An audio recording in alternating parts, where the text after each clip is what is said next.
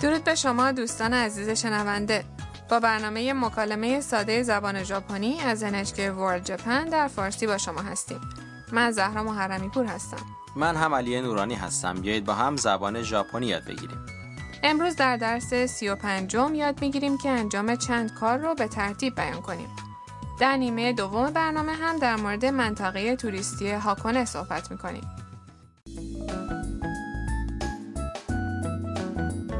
تم که یک دانشجوی ویتنامیه به همراه دوست ژاپنیش آیاکا به هاکونه اومده که یک منطقه توریستی نزدیک توکیوست اونها در قطار در مورد برنامهشون صحبت میکنن بیاید گفت و شنود درس سی و پنجم رو بشنویم 箱根には1時に着くよタムは何がしたい大涌谷に行って黒卵が食べたいです彩香さん卵は本当に黒いんですかうんでもね黒いのは外側だけ中は普通のゆで卵へえ حالا جمله به جمله جلو میریم آیاکا به تم میگه 箱根には1時に着くよ ساعت یک به هاکونه میرسیم タムは何がしたい تم دوست داری چیکار کنی تم جواب میده 大涌谷に行って黒卵が食べたいです میخوام به اوواکودانی برم و تخم مرغ سیاه بخورم 彩香さん卵は本当に黒いんですか آیا کسان تخم مرغهای اونجا واقعا سیاهن؟ آیاکا جواب میده うんでもね黒いのは外側だけ آره اما فقط پوستشون سیاهه 中は普通のゆで卵 داخلشون تخم مرغ آبپز معمولیه تم تعجب میکنه へえ عجب او و کودانی دریه که در زمانهای قدیم در اثر فوران آتشفشان و فرو ریختن کوه شکل گرفته و هنوز هم دود آتشفشانی از اونجا بلند میشه. تخم مرغ‌های سیاه در داخل چشمه آب گرم آبپز میشن و موادی که در چشمه هست باعث میشه که پوست تخم مرغ سیاه بشه.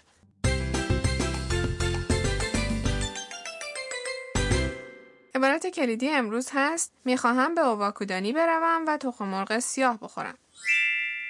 大涌谷に行って黒卵が食べたいです اگر ساختار این جمله رو یاد بگیرید میتونید انجام چند کار رو به ترتیب بیان کنید بریم سراغ واژه ها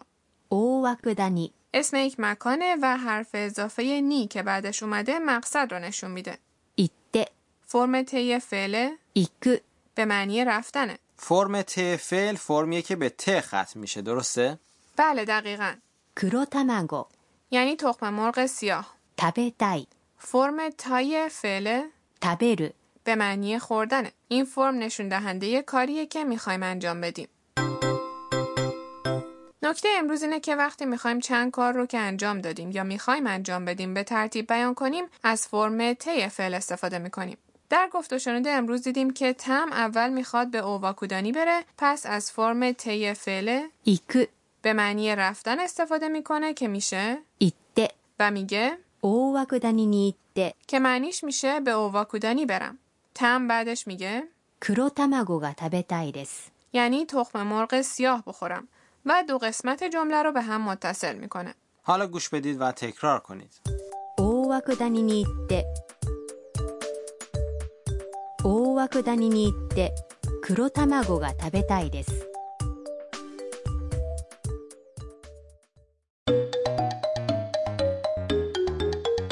بیایید به یک مکالمه دیگه گوش بدیم. دو گردشگر در چشمه آب گرمی که داخل یک ریوکان یا هتل سنتی قرار داره در مورد کارهایی که انجام دادن صحبت میکنن.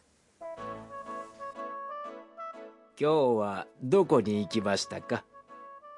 美術館に行ってご飯を食べてそれから遊覧船に乗りました حالا معنی مکالمه رو با هم مرور میکنیم. 今日はどこに行きましたか امروز کجا رفتید؟ 今日 یعنی امروز و どこに یعنی به کجا؟ 行きました یعنی رفتید حالت معدبانه فعله 行く در زمان گذشته است و کا در انتهای جمله اون رو به جمله پرسشی تبدیل کرده. 美術館に行ってご飯を食べてそれから遊覧船に乗りました به موزه رفتم، غذا خوردم و بعد سوار کشتی تفریحی شدم. در این جمله سه کار به ترتیب بیان شده. اول 美術館に行く یعنی رفتن به موزه. دوم ご飯を食べる یعنی غذا خوردن و سوم 遊覧船に乗る、 یعنی سوار کشتی تفریحی شدن فرم طی فعله 行く、 میشه 行って、 و فرم طی فعله 食べる、 میشه 食べて、 حرف それから、 یک حرف ربط به معنی سپسه زمان فعل پایان جمله 乗りました。 یعنی سوار شدم گذشته است چون انجامش کامل شده هر کدوم از قسمت های این جمله رو جدا جدا تکرار کنید. 美術館に行って美術館に行ってご飯を食べて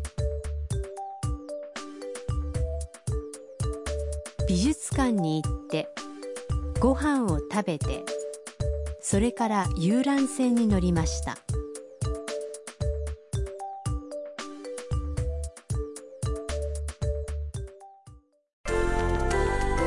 بیایید تمرین کنیم فرض کنید یک نفر از شما پرسیده که برای آخر هفته چه برنامه‌ای دارید جواب بدید میخوام از کوه تاکاو بالا برم و عکس بگیرم بالا رفتن از کوه تاکاو میشه 高尾山に登る فرم طی فعل 登る به معنی بالا رفتن میشه 登って登って عکس گرفتن میشه 写真を撮る و چون کاریه که میخواید انجام بدید باید بگید 撮りたいです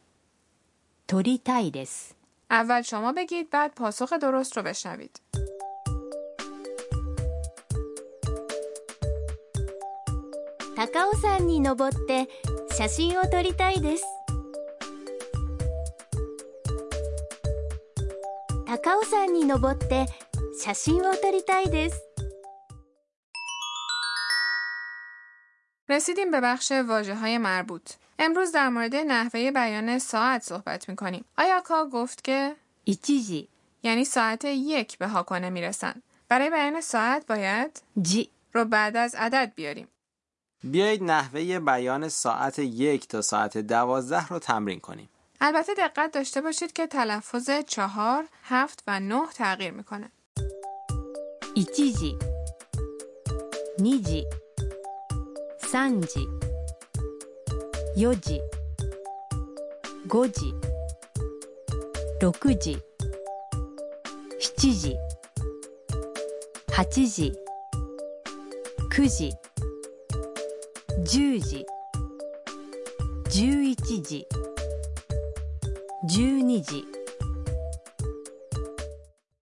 برای بیان دقیقه باید بعد از عدد 分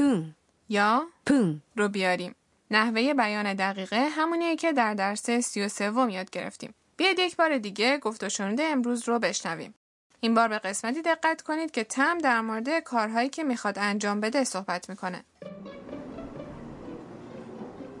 箱根には1時に着くよタムは何がしたい大涌谷に行って黒卵が食べたいです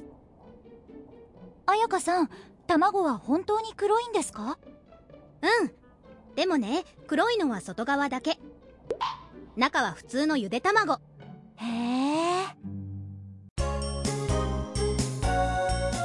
えミーヤーのトラベルガイド رسیدیم به بخش راهنمای سفر میا. امروز هاکونه رو به شما معرفی میکنیم. هاکونه یک منطقه گردشگری در میان کوهستانه که حدود یک ساعت و نیم با توکیو فاصله داره. در گفت و شنوده امروز اوواکودانی رو داشتیم اما هاکونه جاهای دیدنی دیگری هم داره. مثلا باجه بازرسی هاکونه که از دوره ادو باقی مونده. هر سال در فصل پاییز رژه اربابان و زمینداران بزرگ بازآفرینی میشه و گردشگران زیادی برای دیدن این مراسم به هاکونه میان. چشمه های آب گرم هاکونه هم معروفن درسته؟ بله خیلی از گردشگران شب رو در اقامتگاه های سنتی ژاپنی یا هتل هایی سپری میکنن که داخلشون چشمه آب گرم هم دارن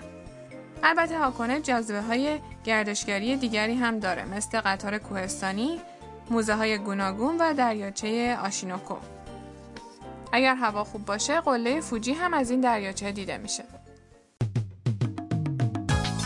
امیدواریم که این قسمت از برنامه مورد توجهتون قرار گرفته باشه در قسمت بعد تم و آیاکا به یک هتل سنتی میرن که داخلش چشمه آب گرم هم هست.